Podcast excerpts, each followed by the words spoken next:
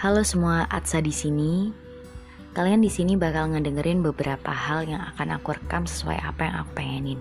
Entah itu sajak, puisi, artikel, atau cover lagu, atau apa pun itu yang memang akan aku rekam dan pengen aku rekam dan berharap yang ngedengerin juga bisa nerima karena aku di sini nggak akan mempersembahkan untuk siapa pun tapi untuk diriku sendiri.